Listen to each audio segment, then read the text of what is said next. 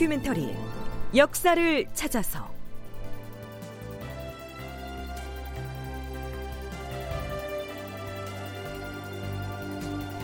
제 684편 외적의 기습에 단량성은 무너지고 극본 이상락 연출 정혜진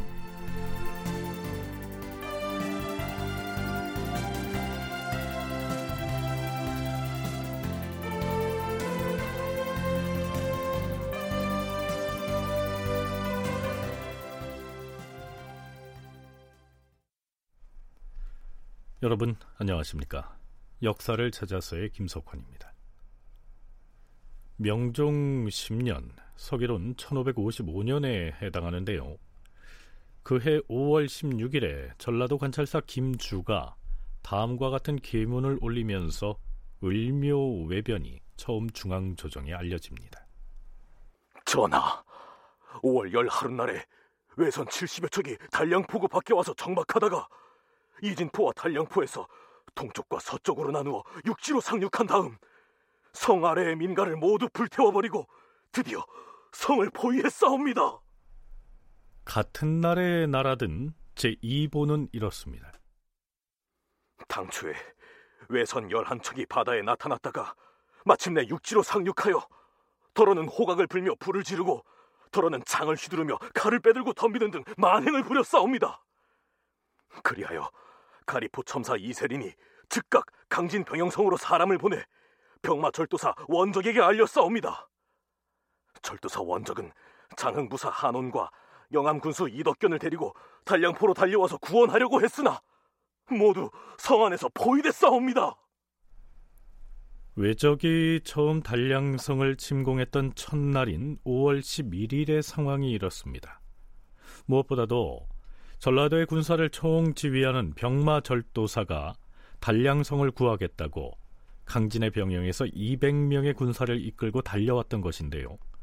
절도사 자신은 물론 함께 왔던 장흥부사와 영암 군수까지 모두 다 그 작은 성에 갇혀서 포위돼 버렸으니까 상황이 매우 심각했겠죠.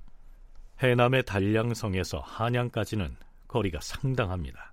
그래서 이 첫날의 상황은 닷새 뒤인 16일에야 조정에 보고되죠. 조정에서는 보고를 받자마자 부랴부랴 대책을 논의했지만 이미 사흘 전인 13일에 달량성은 함락돼 버린 상태였습니다. 달량성이 함락됐다는 내용은 18일이 돼서야 조정에 보고됐으니까요. 당시 해남에서 파발이 출발해서 한양 조정에 전황을 보고하기까지는 꼬박 닷새가 걸렸음을 알 수가 있습니다. 그렇다면 달량성은 어떻게 함락됐을까요? 우선 연세대 국학연구원 윤훈표 연구원의 얘기부터 들어보시겠습니다.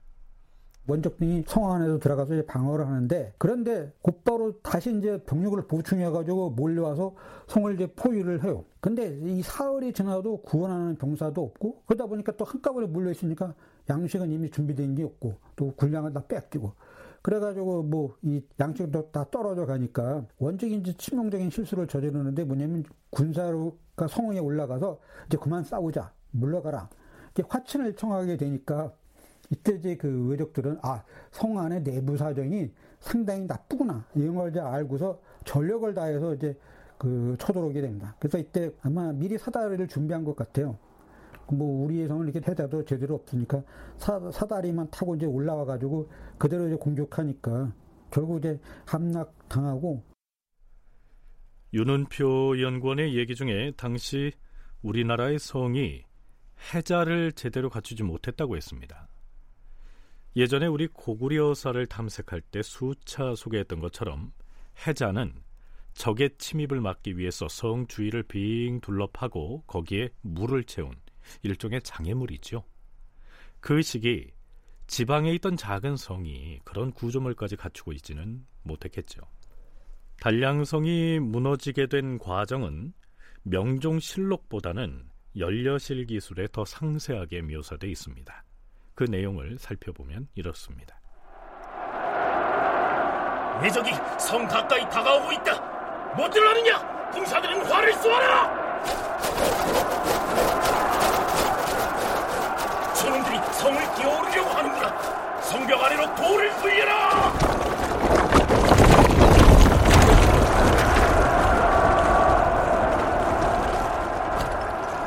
네, 지금 성 안에서 작전을 지휘하고 있는 이 사람은 장흥부사 한온이고요. 부사는 이 사태를 어찌했으면 좋겠소? 우리를 겹겹이 포위하고 있던 외적이 이번에는 작심하고 성으로 쳐들어오는 것 같소. 과연 승산이 있겠소?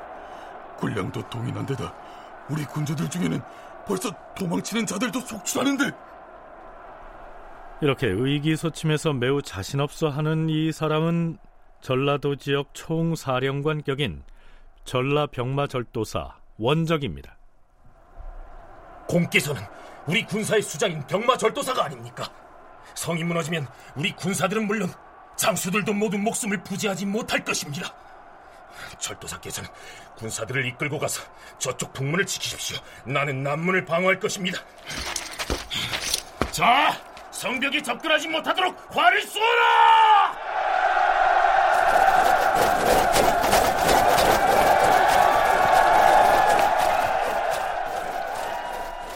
이렇게 해서 본격적인 전투가 시작됩니다. 그런데 얼마 뒤 북문 쪽을 방어하고 있던 병마 절도사 원적이 장흥부사 한온에게 찾아와서는 은밀하게 말합니다. 이보시오 부사 지금 외적들이 북문 쪽을 공격해 오는데 그 기세가 하도 강성해서 도저히 더 버티기가 어렵겠소 어찌하면 좋겠소 자, 이 말은 차라리 항복을 하는 게 어떻겠느냐 하는 생각을 타진하기 위해서 온 것이었죠. 하지만 한호는 그런 원적을 매몰차게 꾸짖습니다. 병마절도사는 모름지기 우리의 주장입니다. 우두머리 장수가 이렇게 흔들리면 어느 누가 맥이 풀리지 않겠어요. 여기 남문은 아직 잘 막아내고 있으니 절도사께서는 여기 남아 방어를 하세요. 지금 북문이 위태롭다 하니 내가 북문으로 가서 왜구들과 싸우다 죽겠소. 물러서지 마라! 활을 쏴라! 자, 이렇게 됐는데요. 한참을 싸우다 보니 이번엔 병마 절도사가 지키고 있던 남문 쪽이 위태롭게 됩니다.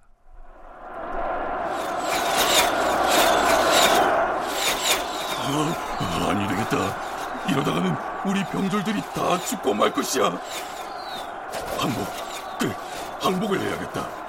일단 투항을 한 다음에 저들이 원하는 게 무엇인지 들어주면 더 이상의 희생을 줄일 수 있을 것이 아닌가 멈춰라 내가 왜구들에게 항복을 할 것이다 전라 병마절도사 원적이 아군의 싸움을 멈추게 하고 항복의 표시로 자신의 갓과 옷을 벗어 성 밖으로 내던졌다. 아직 국문에서는 장흥부사 한원이 전투를 계속하고 있었는데요. 남문 쪽에서 일방적으로 항복을 해버린 것이죠. 그렇다면 왜군 진영에서는 순순히 공격을 멈추고 협상을 하자 이렇게 나섰을까요? 그 반대였습니다. 왜군 진영으로 가보시죠. 대장, 지금 남문을 수비하던 조선 관군의 장수가 옷과 갓을 벗어서 우리 쪽으로 던지면서 활쏘기를 멈췄습니다. 항복을 했어요. 그리고 여기 화친하자는 글을 보내왔습니다. 우리도 이제 공격을 멈추고 사신을 들여보내서 우리의 요구사항을 조선의 장수가 왜 항복을 해왔겠느냐? 지금 성 안에 먹을 것이 다 떨어지고 화살도 동이 나서 더 이상 지탱하기 어렵다는 뜻이 아니겠느냐? 그래서 조선의 군졸들이 줄줄이 바깥으로 도망치고 있는 것이야. 우리는 이때를 놓치지 않을 것이다. 자, 성벽을 넘을 것이다. 갈고리를 던져 성벽을 타고 넘어라!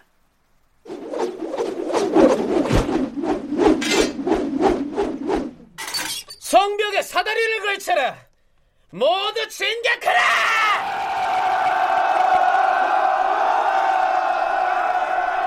나머지 군사들은 성문을 부숴라!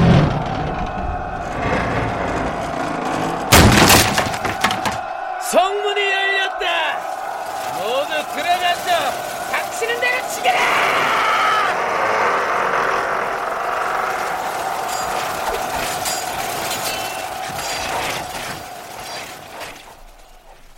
왜군이 파죽지세로 이렇게 밀어닥치는 바람에 전라병마사 원적도 죽고 장흥부사 한온도 피살되고 결국 성은 함락됩니다. 이때 영암군수 이덕견은 항복해서 간신히 목숨을 건집니다. 한국학중앙연구원 원창의 책임연구원의 얘기 들어보시죠. 200명으로도 싸울 수 있을 줄 알았다가 겹겹이 둘러싸고 하니까 원적이 이제 어, 화해를 요청한 거고 안 될 줄 아니까 결국은 전투를 해서 여기서 원적도 죽고요. 그다음에 장흥 부사도 죽고 영암 군수만 항복한 거 아니에요. 그래서 저쪽에 요구 사항을 이쪽에다가 전달한 거죠. 뭐 군량미를 뭐 전달하게 된 거죠. 근데 그러고 나서 계속 질 수밖에 없었던 거는 뭐냐면 이 전라도 병마 절도사다라고 하면 전라도 육군 최고 통수권자잖아요.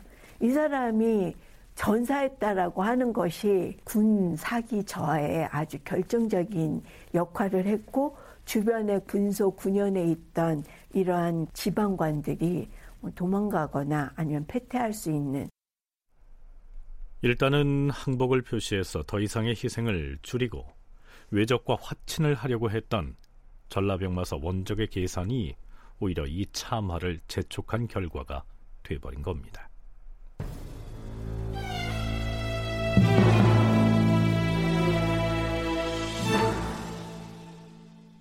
자 그렇다면 단량성이 무너지고 전라병마사 등이 피살되는 이 사태가 벌어지는 동안 인근의 군현에서는 손을 놓고 있었을까요? 아니었습니다. 단량성이 포위됐다는 말을 듣고는 해남 현감 변협은 군사 300을 모아서 구원에 나섰다가 역시 패배하는데요. 변협과 함께 구원 전투에 나섰던 임현령이 한양 조정에 보고한 내용은 이렇습니다. 주상 전하, 해남 현감 변협이 군사 300을 거느리고 달려가서 전 무장 현감 이남과 함께 힘을 합쳐 외구와 접전에 싸웁니다. 아우나 결국 적에게 격파돼서 이남은 현장에서 죽고 변협은 패배해 겨우 몸만 빠져나와 싸웁니다. 전라우도 수사 김빈과 진도군수 최인은 변협이 패한 것을 알지 못한 채 어람포에 와서 구원하다가 역시 패하여 싸웁니다. 네, 이멸령은 해남 현감의 군사가 구원에 나섰다가 실패했다는 보고와 더불어서 단량포가 어떻게 무너졌는지를 비교적 소상하게 고합니다. 그가 듣고 와서 전한 내용은 이렇습니다. 전하, 신이 한양을 향해 달려오다가 남평에 사는 김읍이라는 무사를 만났었는데 김읍이 신에게 이렇게 말했사옵니다. 저는 이 활을 잘 쏜다 하여 사수로 차출되어 전라병마 절도사 원적을 따라 단량성에 들어갔었죠. 우리가 들어간 직후에 외인들이 성을 여섯 겹으로 포위를 했습니다요. 병사와 군사들이 성 아래를 굽어보며 활을 쏘자 이 외인들이 큰 깃발을 성 밑으로 옮겨 꽂고 각각 방패를 갖고 와서 날뛰면서 북을 치고 소리를 질러댔습니다. 성 안의 사람들이 돌을 굴려서 내려치자 외적의 기가 찢기고 방패가 부서지기도 하여 왜군이 패배하는 것처럼 보였습니다. 그런데 병마 절도사가 전세가 불리하다 하여 이 성 위에서 화친하자는 글을 써서 내려보냈습니다. 그러자 외인들은 성 안에 화살이 다 떨어지고 힘도 다 했다는 것을 알아차리고서 사다리를 타고 성으로 올라와 한막되고 말았었죠.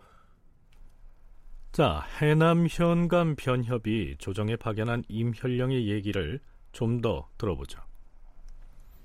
단량성이 함락된 뒤에 왜구들은 다시 해남의 어람포에 들어갔다가 드디어 진도로 가서는 두 개의 볼을 모두 불태워 싸웁니다. 변협이 남도포만호 송중기와 함께 해남을 지키고 있사온데 지금 성 안에 군사가 많지 않사옵니다. 만일 외부의 구원이 이루어지지 않아서 하루아침에 패하여 죽게 된다면 단지 해남만 함락당하는 게 아니고 그 연해 지역의 모든 고을들이 파죽지세로 격파당할 판국이오니 국가의 치욕이 이보다 심할 수가 없을 것이옵니다. 해남 현감이 신에게 빨리 감사에게 보고하고 이어서 조정에도 개문하라라고 하여 이렇게 달려온 것이옵니다. 남쪽의 사세는 이렇게 급박하게 돌아가고 있었습니다. 그렇다면 중앙 조정에선 이 사태에 어떻게 대처했을까요? 보고가 들어오자마자 신속하게 대처는 했습니다. 어떻게 대처했냐면은 파직당했거나 이래서 지금 관직에 없는 관직 생활하지 않는 이런 그 재주 있는 무예가 뛰어난 무관들을 다 차출해라 동원해라. 처음에 왜구가 남서 해안에 침투해서 단량성이 포위됐다는 보고를 받았을 때 활을 잘 쏘는 무인들을 대거 차출하라는 등의 조처를 취한 점은 나름 신속하게 대처했다고 볼 수 있다. 원창의 연구원의 평가가 그렇습니다. 앞에서 단량성이 함락될 때 전라병마사 원적과 장흥부사 한원이 사망했다고 했는데요. 그때 영암군수 이덕견은 외적에게 항복을 해서 간신히 목숨을 건졌지요. 그런데 외구의 우두머리는 이덕견에게 조선 조정에 요구하는 내용을 담은 문서를 주어서 영암으로 돌려보냅니다. 명종실록에서는 이렇게 기록하고 있습니다. 5월 13일에 단량성이 함락됐는데 이덕견이 외적에게 항복하자 외적은 이덕견 편으로 서계를 보내면서 군량 서른 섬을 요구했다. 그 서계의 말뜻을 비록 자세히는 알 수 없었으나 대체적인 내용을 보니 공갈하고 위협하는 말이 많았다. 그래서 전라도 관찰사 김주가 그 서계를 조정에 올린 것이다. 김주가 올린 서계에 따르면 외인의 우두머리는 너희 나라 조선은 그동안 우리들과 교분이 매우 두터웠는데 요사이 3, 4년 동안에 우리나라에 죄도 없는 사람들을 많이 잡아 죽였으니 이제는 원수가 되었음을 명심하라. 라고 하면서 서울까지 치고 올라갈 수 있다. 이렇게 엄포를 놓았다. 비 변사는 그냥 혼란스럽게 가정하면서 허둥지둥 그럼 어떻게 해야 되느냐 어디가 그 문제가 되느냐 이걸 가지고 이제 막그 소랑설레하면서 제대로 된 대책을 이제 어, 내놓지 못하고 있는 것이죠. 그러니까 소집은 했지만 비변사를 갖다가 뭐 운영해서 했지만 이렇게 뭐 헷갈리는 정보가 그 들어오고 또 저기 의도하는 게 무엇인지를 잘 모르겠는데 그 한양을 치겠다라고 하니까 이것들이 정말 이러면서 처음에는 소규모의 좀 전란으로 그 파악했는데 갑자기 그 항복한 이덕견이 이덕견이가 뭐 외적인 뭐 한양을 치겠다는 편지를 가져오니까 이것들이 그럼 한양을 노리는 건가? 뭐 이런 그러다 보니까 뭐 완전히 그 비변사가 이제 그야말로 패닉 상태에 빠지게 된 거죠. 네. 이 비변사에 대해서는 중종 치세에 일어났던 삼포회란을 탐색할 때 상세히 설명한 바 있습니다.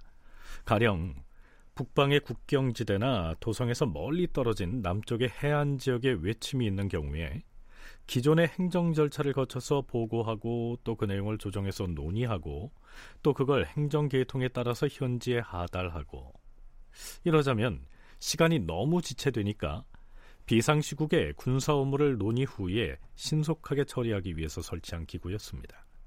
하지만 전혀 예상치 못하고 있을 때 국토의 남단에서 외구의 파상 공격을 당하자 이 비변사마저도 허둥지둥했던 것입니다.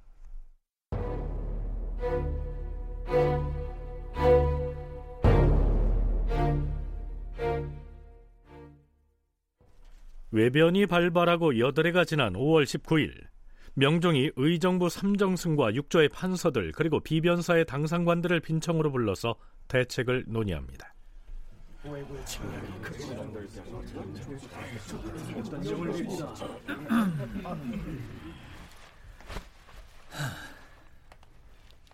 근래 조정에서 바다 건너 오랑캐를 너무 경솔하게 다뤘다가 남쪽 지방에 환란을 초래하였다. 지금 단량성에 난입한 외구의 우두머리가 보낸 서계를 읽어보았는데 왜구들이 원한을 품은 지가 이미 오래되어 복수를 하고자 대거 출동한 것이라 하였다. 헌데 그 외적의 무리가 영암군수 이덕견에게 준 이 서계에서 뭐라 했는지 아는가? 무리를 이끌고 서울까지 올라오겠다고 공갈 위협을 하고 있다. 국가의 치욕이 이보다 더 클 수가 없는 것이다. 다시 더 널리 의논하여 정예 군병을 많이 내려보내서 외적의 무리를 기어코 섬멸해야 할 것이다. 또한 이덕견은 의리상 외구의 치욕스러운 계문을 받아와서는 아니 되는데 그들에게 굴복하여서 끝내 구차하게 살아서 돌아왔다. 외구가 이덕견을 왜 살려보냈겠는가? 이덕견을 시켜 군량을 구하고자 한 것이다. 근년에 바다를 지나가는 외선들을 모두 공격하여 외적들을 살해했기 때문에 그들의 원망이 깊어진 것이다. 이것을 평상시의 예대로 여겨서 조처해서는 아니 된다. 매우 엄하게 다스려야 할 것이다. 조상 전하의 분부가 지당하시옵니다. 외구가 보낸 서계를 보건대 어떻게 이와 같은 치욕스러운 일이 있을 수 있는지 분을 참지 못하겠사옵니다. 그 외구들 중에는 우리나라 말을 조금 많은 자가 있었다고 하니 이는 반드시 우리나라에 왕래하던 외인일 것이며 그렇다면 대마도에서도 그들을 알고 있었을 것이옵니다. 이덕견이 살아서 돌아온 것은 비록 살려달라고 애고를 했기 때문이 터이지만 외인들이 우리 조정과 말을 통하고자 하여 내보냈을 것이옵니다. 또한 그들의 석에 서울의 관가에까지 가겠다는 등의 말이 있는데 벼슬 관자에 집 가짜를 쓴 관가라는 말은 모두 중국에서만 사용하는 말이옵니다. 이로 미루어 보면 이번에 침범해온 자들 중에는 중국 사람이 섞여 있거나 그렇지 않으면 외인들 중에 필시 중국에 익숙하게 드나드는 자들일 것이옵니다. 게다가 외인들은 평소에 중국의 연호를 쓰지 않는데 가정이란 연호를 써서 가정 34년이라 한 것 또한 매우 의심스럽사옵니다. 전하, 승려들 중에서 승군을 뽑는 일은 비변사에서도 일찍이 아뢰려 했사옵니다. 고려 말에도 대군을 뽑을 적에 중들로 하여금 큰 도끼와 몽둥이를 가지고 전장에 나가도록 했사옵니다. 승군들이 비록 활쏘기와 말 달리는 재주가 없기는 하지만 그 중에 건장한 사람을 가려 뽑는다면 어찌 쓸만한 사람이 없겠사옵니까? 다만 선종이나 교종 등 양종에게 맡겨서 뽑게 하지 말고 고을 수령들로 하여금 뽑게 하는 것이 어떻게 싸웁니까? 전하, 경상좌도 방어사로 임명된 김세한은 오늘 이미 길을 떠났사옵니다. 그러나 경상좌도에는 섬이 많지 않아서 왜구들이 접하기가 어렵고 또한 당장 위태롭지도 않으니 이 방어의 위급함이 다른 도에 비하면 덜하옵니다. 외선들이 침범하기로는 전라도에서 청홍도까지가 매우 용이하게 되어 있고 청홍도에서 경기도로 올라오는 길 역시 멀지 않으니 차라리 김세한으로 하여금 경상도로 가지 말고 청홍도의 서천폭으로 내려가서 한편으로는 전라도의 위급 상황을 구원하고 또 한편으로는 청홍도의 도적을 방비하게 하시옵소서. 또한 장세호는 청홍도의 북방 해안에 있으면서 서울의 위급 상황에 대비하게 함이 어떻게 싸웁니까? 음, 아랜대로 속히 시행하라. 조정에서는 전라도 해안을 침투한 왜구가 점점 내륙으로 진격을 해오고 있었을 뿐만 아니라 외인의 우두머리가 보낸 서계에서 서울로 쳐들어오겠다 이렇게 호언한 사실에 대해서 상당히 긴장했던 모양입니다. 청홍도 즉 충청도와 경기도 일원으로 올라올 것에 대비하는 모습을 보이고 있으니까 말이죠. 지금 전라도만 이 사안이 일어났지만 이게 확대돼서 경상도나 충청도까지 번질지 모르니까 경상도, 충청도에도 방어사, 순찰사 편성하고 하는 이런 조처들을 취했고 그리고 지금 흉년이 들어서 군량이 모자랄 텐데 군량 어떻게 보낼까?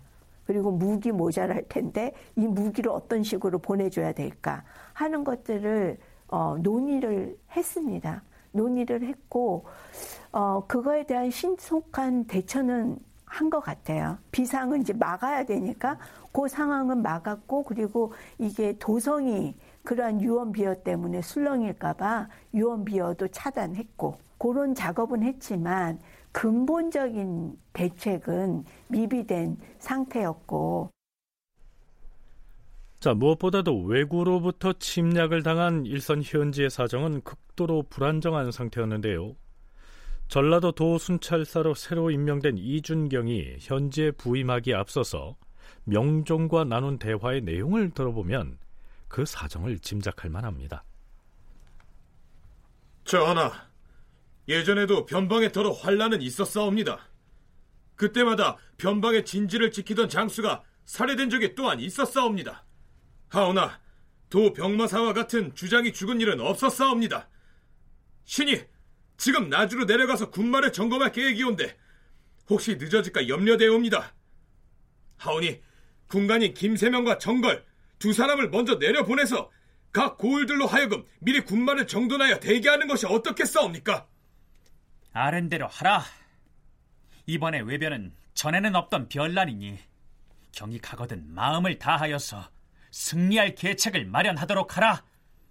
하오나 전하, 요사이 국가가 태평한 지가 너무 오래되어서 군정이 극도로 해이해졌사옵니다. 지금 전라도에서 올라온 계본을 보건대 군졸들 모두가 나가 싸우려 하지 않았다라고 하였으니 극히 놀라운 일이 옵니다. 이제 신이 어명을 받들고 가서 엄격하게 군법을 밝히겠사옵니다. 조금이라도 군율을 어기는 자가 있으면 엄히 다스릴 것이옵니다. 하오나 그 지역의 군졸들은 너무 오랫동안 심한 굶주림에 시달려온지라 싸움터로 내몰기가 어렵사옵니다. 하오니 서울에서 날래고 용감한 군사 500명을 가려서 보내도록 명하시옵소서. 그리하라. 네, 당시 조정으로서는 전라도 남서 해안에 침투한 왜구가 나주를 거쳐 충청도 경기도 쪽으로 쭉 올라오려고 하는 것인지 아니면 군량만 충족되면 물러갈 것인지 혹은 다른 경로를 선택해서 공격을 감행할 것인지 알 길이 없었습니다. 때문에 적잖은 혼란이 일었고요. 심지어 어떤 대신들은 이 왜구가 제주도를 공격하지 않을까 걱정하기도 합니다. 왜구가 만행을 부리는 곳이 내륙 지역임에도 이처럼 상황 파악이 어려운데 육지와 멀리 떨어진 제주도에 무슨 일이 생긴다면 조정과 소식을 통하기가 어디 쉽게 싸웁니까? 지금 제주는 어떻게 되었는지 도무지 알지 못하게 싸웁니다. 이 제주에 무슨 일이 있다면은 우리가 여기 앉아서 무슨 조치를 한들 당장은 소용이 없을 것이옵니다. 다만 제주는 험악한 지형을 의지 삼을 때가 많으므로 왜구들이 달량포처럼 쉽사리 들어가지는 못할 것이옵니다. 네, 윤은표 연구원은 조선 조정에서 이처럼 갈피를 잡지 못하고 있는 것이야말로 외구의 계략에 허를 찔린 것이라고 분석합니다. 애당초에 바닷가에 머무르지 않고 내륙으로 진로를 정해서 진격한 것도 예상을 뛰어넘은 계략이었다는 것이죠. 어떻게 파악했는지 외적들이 이게 참 놀라운 점인데요. 조선 육군의 특히 조선 전라도 육군의 이동로, 그다음에 이제 전술 체계, 아울러 이제 방어 시설들을 축제하고 있었다는 점이죠. 반면에 조선군은 심지어 외적이 무엇을 목표로 해서 침입했는지 이들이 전라도 일대 해안을 그 점거하려고 하는 거냐 아니면 한양을 직접 공격하려고 하는 것이냐 이렇게 막 헷갈리게 해놓으니까 이게 외적의 어떤 목표가 정확하게 무엇인지 이게 뭐 잘 몰랐고 그 다음에 이제 이 외적이 분산돼서 나오니까 그들의 어떤 규모 그 다음에 전술 전략 이런 거에 대해서 제대로 파악하는 것이 없었습니다. 이제 그러다 보니까 이 방면 이제 조선군은 정말 난처한 지연에 처하게 되었던 거죠.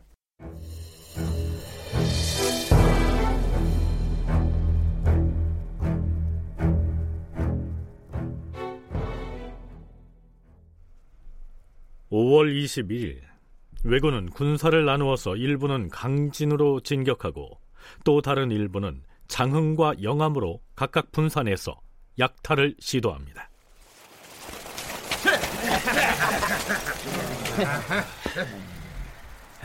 여기가 강진의 병영이라 하였느냐? 예, 대장.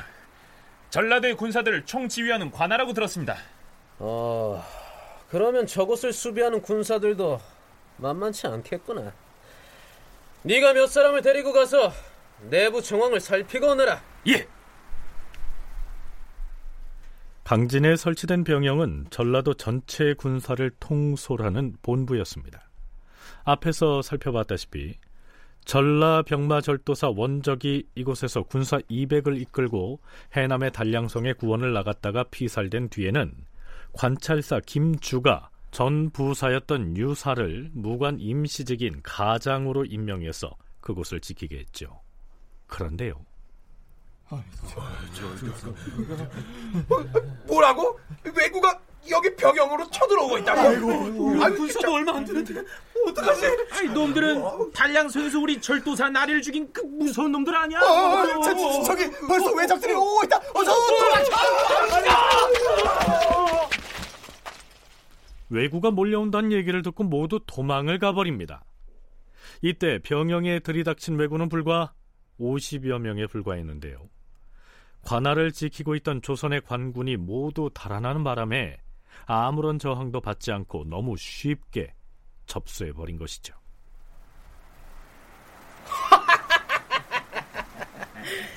여기가 병영이라 하지 않았느냐? 틀림없이 감춰둔 무기가 있을 것이다. 샅샅이 뒤져서 무기를 모두 꺼내라! 예!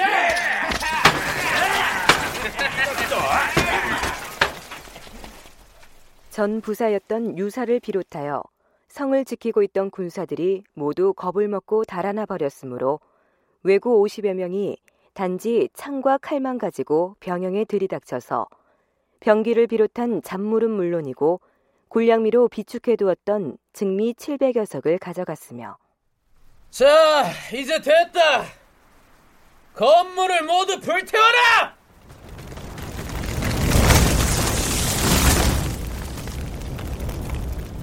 병영의 건물을 모두 불태워 버렸다.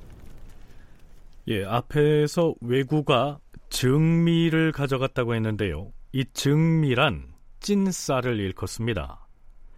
생쌀도 아니고 찐쌀로 보관 중이던 굴량미를 700여 석이나 빼앗겼다면 이 조선으로서는 엄청난 손실이었죠. 그렇다면 외적의 침입을 받은 장흥은 어떻게 됐을까요? 장흥 부는 부사 한원이 단량성 구원을 위해서 출동했다가 전사하는 바람에 전라도 감찰사 김주가 벽사역의 찰방이었던 이수남을 임시로 파견해서 지키게 했습니다. 그곳 역시 외적들이 무혈 입성해서 무차별 약탈을 자행한 것으로 기록되어 있습니다. 윤은표 연구원은 이처럼 지방 수령이나 군 지휘관들이 맥을 못 추고 줄줄이 무너진 것은 결국 인사 난맥상의 문제라고 얘기합니다. 실력이나 능력을 제대로 이제 검증하지 않고 뭐 연줄이나 유력자의 추천 등으로 인해서 발탁된 사람들이 많았다는 거예요. 문제는 이제 그게 평상시에는 크게 드러나지 않는데 이렇게 갑작스러운 어떤 전투 상황이 전개되면 그때는 정말 각 개인의 능력이 엄청나게 그 전과에 크게 작용한다는 점입니다. 그래서 이제 고을에 따라서 이렇게 전과가 들쑥날쑥하는 것은 기본적으로 인사 시스템의 잘못된 운영, 즉 제대로 된 사람을 보냈으면 그가 그 파악해가지고 제대로 대처했을 텐데 그러지 못하고 연줄이나 뭐 그 유력자의 뭐 어떤 뭐 추천 뭐또뭐그 여러 가지 뭐 낙하산 이런 거로 좀 운영되다 보니까 진짜 일이 터지면 그 본인의 실력이 그대로 드러난다는 것이죠. 그래서 어떤 사람은 굉장히 그 잘 싸우는가 하면 더군다나 장흥부를 접수한 뒤 마을을 약탈한 왜구가 겨우 서너 명에 불과했는데도 맞서서 싸우는 사람이 없었다 하는 것은 조정에서 바라보기에 충격이 아닐 수가 없었겠죠. 이런 소식이 알려지자 조정에선 부랴부랴 다시 편전회의가 열립니다. 과인이 순찰사와 방어사 등을 임명하여 내려보낸 뒤에는 외적을 선멸하였다는 소식이 올라오기를 밤낮으로 바랐는데 지금 방어사가 올린 계본을 보건대 어찌 이런 일들이 일어날 수 있는지 통탄을 금할 길이 없도다. 외구가 병영과 장흥까지도 잇따라 함락하여 군량과 잔물을 모두 다 약탈해 갔다고 하니 어찌 이럴 수가 있겠는가?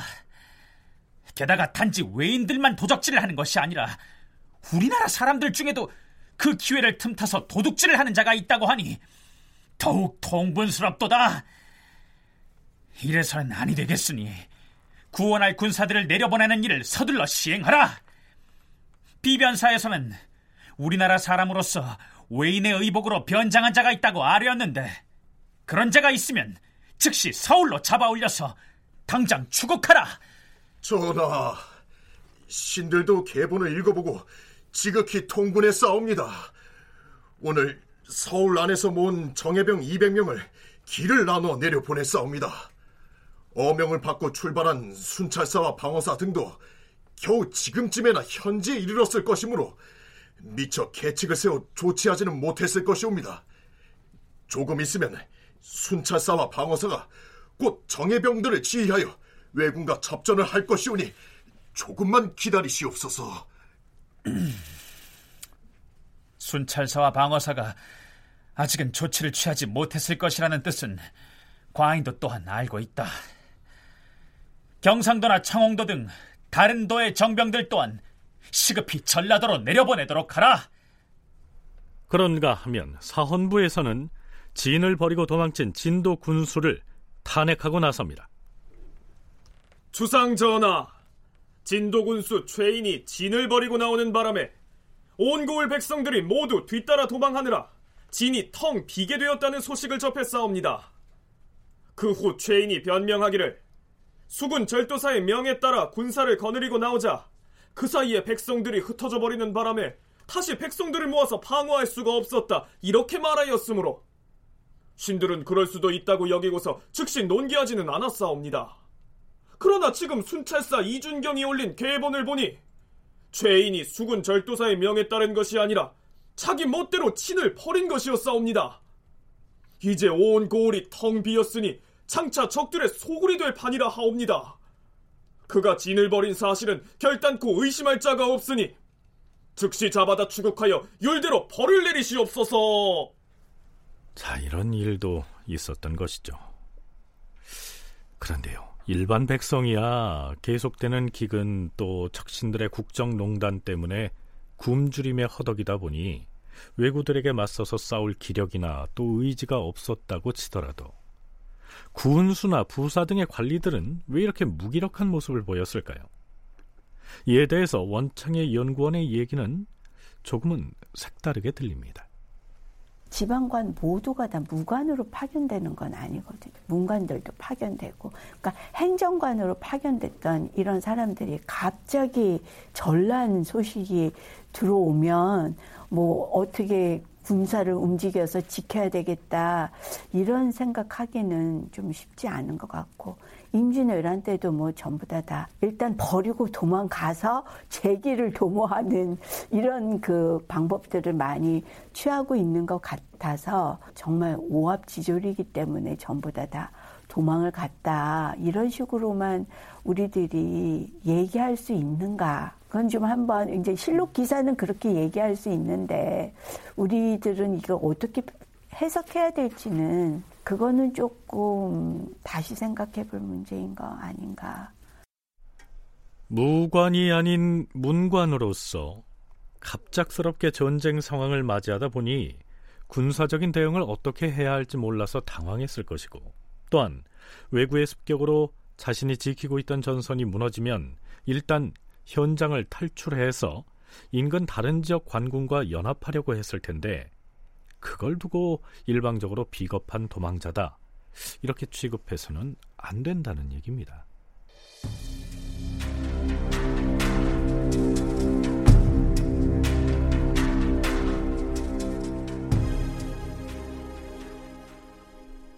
네, 하지만 문관이라고 해서 모두가 그렇게 나약하거나 혹은 전쟁 수행의 갈피를 못 잡고 미숙한 모습을 보인 것만은 또 아니었습니다.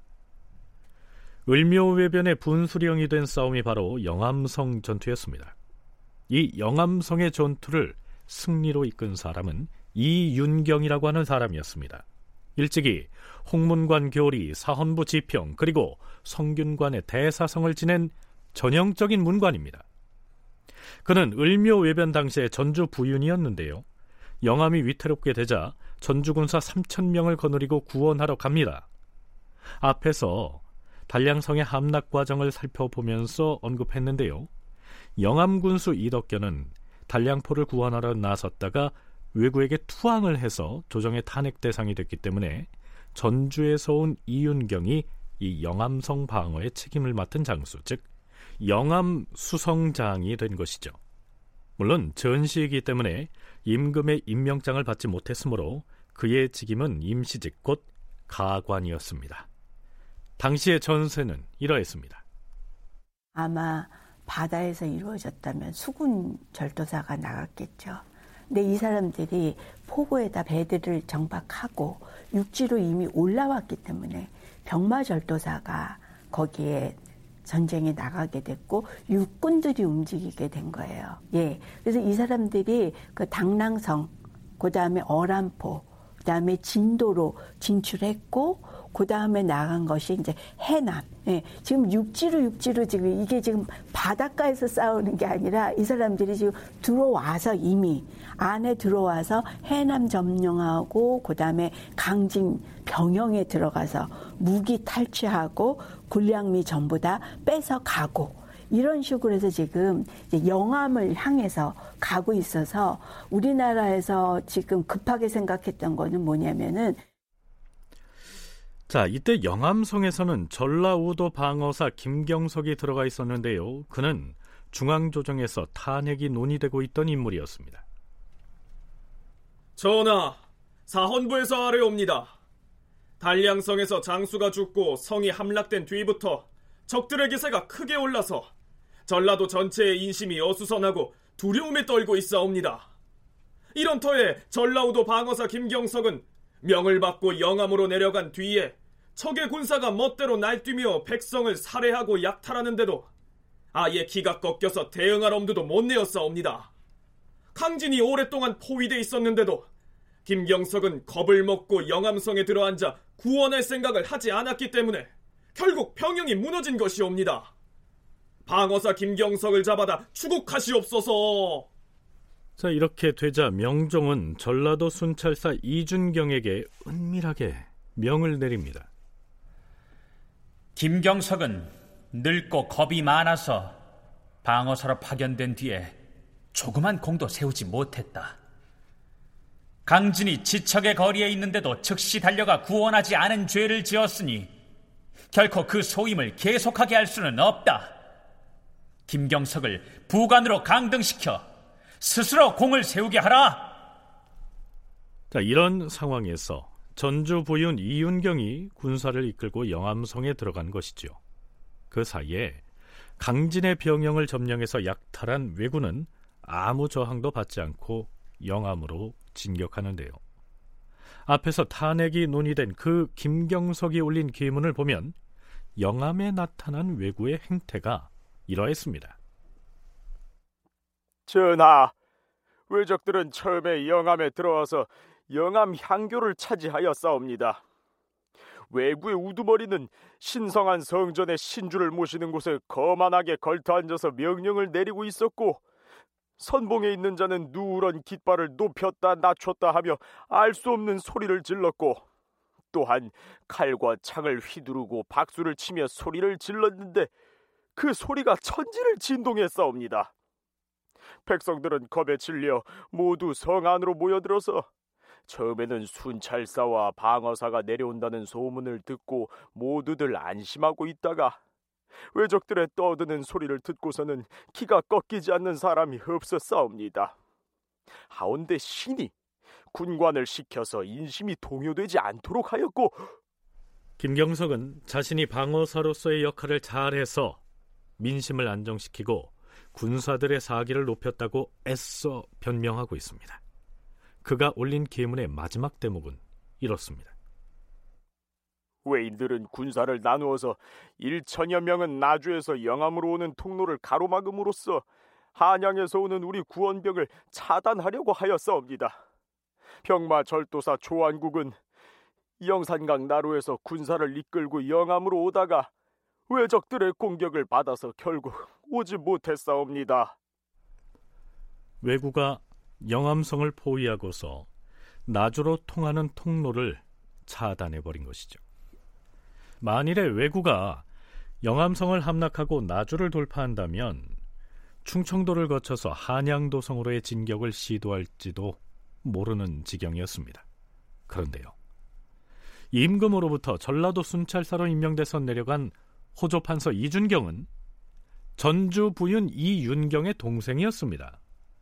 애당초에 이준경은 편지를 보내서 지금 외적의 기세가 매우 거세여서 위험합니다. 형님께서는 나가 싸우지 마시고 전주에 계셨으면 합니다. 이렇게 말렸는데요. 이윤경은 곧 이렇게 답장하죠. 내가 지금껏 나라의 후한 은혜를 입었는데 어찌 가만히 있으라 하는 것이냐? 마땅히 목숨을 바쳐 보답할 것이다. 나는 영암성으로 갈 것이다.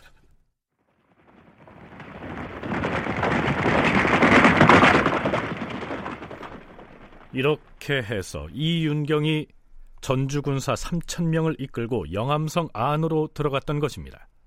그런데요. 나주의 금성에 머무르고 있던 전라도 순찰사 이준경은 이후에도 영암성으로 사신을 파견해서 편지를 보냅니다. 형님이 비록 영암성의 수성장이라는 임시 직책을 수행하고 계시지만 영암성에는 이미 방어사 김경석이 있지 않습니까? 그러니 형님께서는 그만 성을 나와서 전주로 돌아가십시오. 자, 이러자 다시 이윤경은 동생의 청을 거절합니다. 지금 이곳 영암은 적의 움직임을 헤아리기가 어려워 백성들이 불안에 떨고 있다. 하여 나의 임무가 실로 막중하다. 나는 평소 죽을 자리를 찾지 못할까 염려했었는데 바로 여기에서 죽을 것이다. 돌아갈 수 없으니 다시는 이곳 영암성에 사신을 보내 편지를 전하지 말라. 두 형제 간의 편지 왕래에 관한 이상의 내용은 조선 초기부터 17세기 중반까지의 명신들에 대한 기록을 모아서 엮은 책 명신록에 올라 있습니다. 그런데 이준경이 이렇듯 형에게 편지를 보내서 만류한 데에는 물론 친형을 걱정하는 마음도 있었겠지만 또 다른 이유가 있었습니다. 16세기 호남 지방의 외변이라고 하는 논문의 저자 정영석은 해당 논문에서 이 형석의 임진왜란사를 인용하면서 이렇게 기술하고 있습니다. 전주군사 3천 명을 이끌고 영암성에 들어간 전주부윤 이윤경은 군사를 사랑으로 돌보고 구호하였으며 병기와 시설을 정비하여 백방으로 방어하고 수비를 하니 성안의 사람들이 마음 든든하게 여기고 따랐다. 전라도 순찰사 이준경이 편지를 보내 동생으로서 어찌 형을 통솔할 수 있겠습니까 하며 성에서 나가달라고 하였으나 이윤경은 내 마땅히 죽음으로써 나라에 보답하리라 라고 대답하면서 계속 영암성에 머물렀다. 그러니까 이준경은 임금으로부터 전라도 순찰사로 임명돼서 외구와의 전쟁을 총지휘할 위치에 있었는데 형이 영암성이라고 하는 작은 성의 수비 책임을 맡아 싸우고 있으니 손이 사람을 통솔하기가 부담스럽고 곤란했다는 얘기입니다. 어찌됐든 이윤경은 영암성으로 들어가서 성 밖에 진을 치고 있던 외구와 대치를 하게 됐습니다. 어, 저기, 저기 좀 봐. 외놈들이 누군가를 끌고 성벽 쪽으로 오고 있어. 에, 여기 여기. 저 외놈들이 누구를? 아, 아니 저거 포로 아니야? 포로로 잡힌 우리나라 군인을 왜 끌고 오는 거지? 어, 우리는 붙잡아둔 외놈 포로도 없는데 교환하자는 건 아니고. 어, 어, 칼을 빼들었어. 오, 목을 배 모양이야.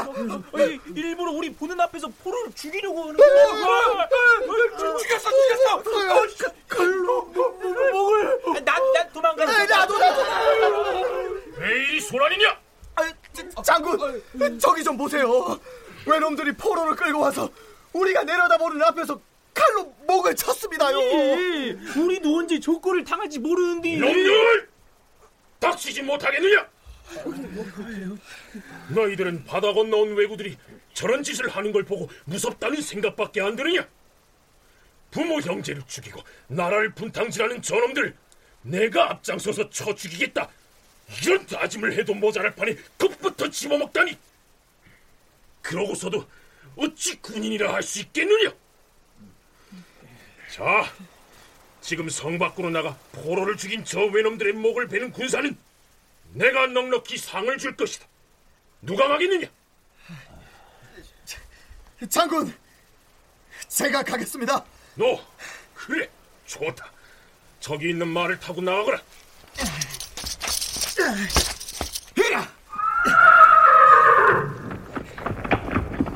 나머지 군사들은 활을 쏘아 어무하라!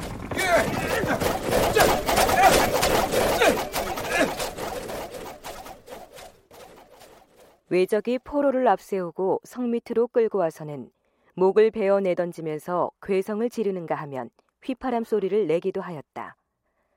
성 안의 군사들이 두려워하면서 도망가려 하였다. 그러나 이윤경이 친히 나서서 충의로서 격려하고 사기를 북돋우자 한 병사가 감격하여 출병하겠다고 나섰다.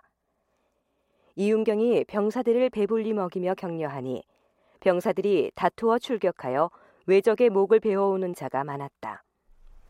자, 이렇게 되자 이윤경이 이끄는 군사들은 절대적으로 그를 믿고 따르게 됐습니다. 그런데 그때 말 한 마리가 달려와서 영암성에 이릅니다. 장군, 저는 금성에서 전라도 순찰사 나리의 서찰을 가지고 온 사신입니다. 자, 읽어보시고 답신을 달라고 하셨습니다. 어디 보자. 이쪽으로 따라오너라. 예. 역시 동생인 이준경이 또다시 서찰을 보낸 것이었는데요. 물론 이윤경의 생각은 자신은 결코 영암성을 나가지 않을 것이며 왜구를 물리치기 전에는 전주로 돌아가지 않을 거라는 생각엔 변함이 없었습니다. 그런데요.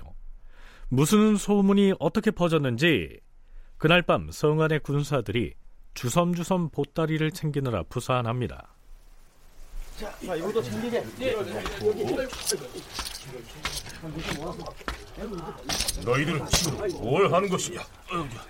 모두 집에 돌아가겠다고 짐을 챙기는 중입니다, 장군. 뭘? 전쟁터에 나온 놈들이 누구 마음대로 동료 군사들과 지켜야 할 백성들을 남겨둔 채 도망친다는 말이냐? 아니 장군께서도 곧 영암성을 출성할 것 아닙니까? 뭐? 내가 출성을 한다고 누가 그러더냐? 동생인 순찰사 나리가 보낸 편지를 받고서 곧 출성을 할 것이라는 소문을 저희들도 들어서 다 알고 있습니다요. 이놈들! 나는 외적을 섬멸하기 전까지는 아무데도 가지 않을 것이야. 앞으로 전라도 순찰사가 또다시 사신을 보내 편지를 전해오거든 성 안으로 들여보내지 말도록 해라. 그럼에도 사신이 기어코 들어온다면 내 그 사신에게 화를 쏘아 죽일 것이다. 알겠느냐? 이렇게 해서 간신히 술렁이는 군사들을 진정시켰다는 것입니다. 물론 이 내용들은 정사인 실록이 아닌 개인 문집 등에 실린 것이어서 이 에피소드들이 사실인지의 여부는 확인할 수는 없지만 어찌됐든 전주 부윤 이윤경이 영암성 전투 때 덕장의 면모를 보여서 이 병사들을 단결시켰다. 이 점만은 분명한 것 같습니다. 자, 드디어 명종 10년 5월 29일 이윤경은 왜구들에 대해 총 공격을 하기로 결심합니다. 자, 두려워 말고 나를 따르라! 성문을 열어라! 돌격하라!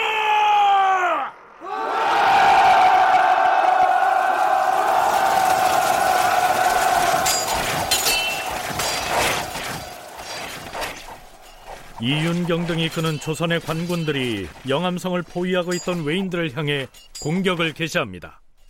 을묘 외변이 발발한 이래 처음으로 대오를 갖춰서 공격다운 공격을 감행한 것이죠. 다큐멘터리 역사를 찾아서 다음 주 이 시간에 계속하겠습니다. 다큐멘터리 역사를 찾아서 제 684편 외적의 기습에 단량성은 무너지고 이상락 극본 정해진 연출로 보내드렸습니다.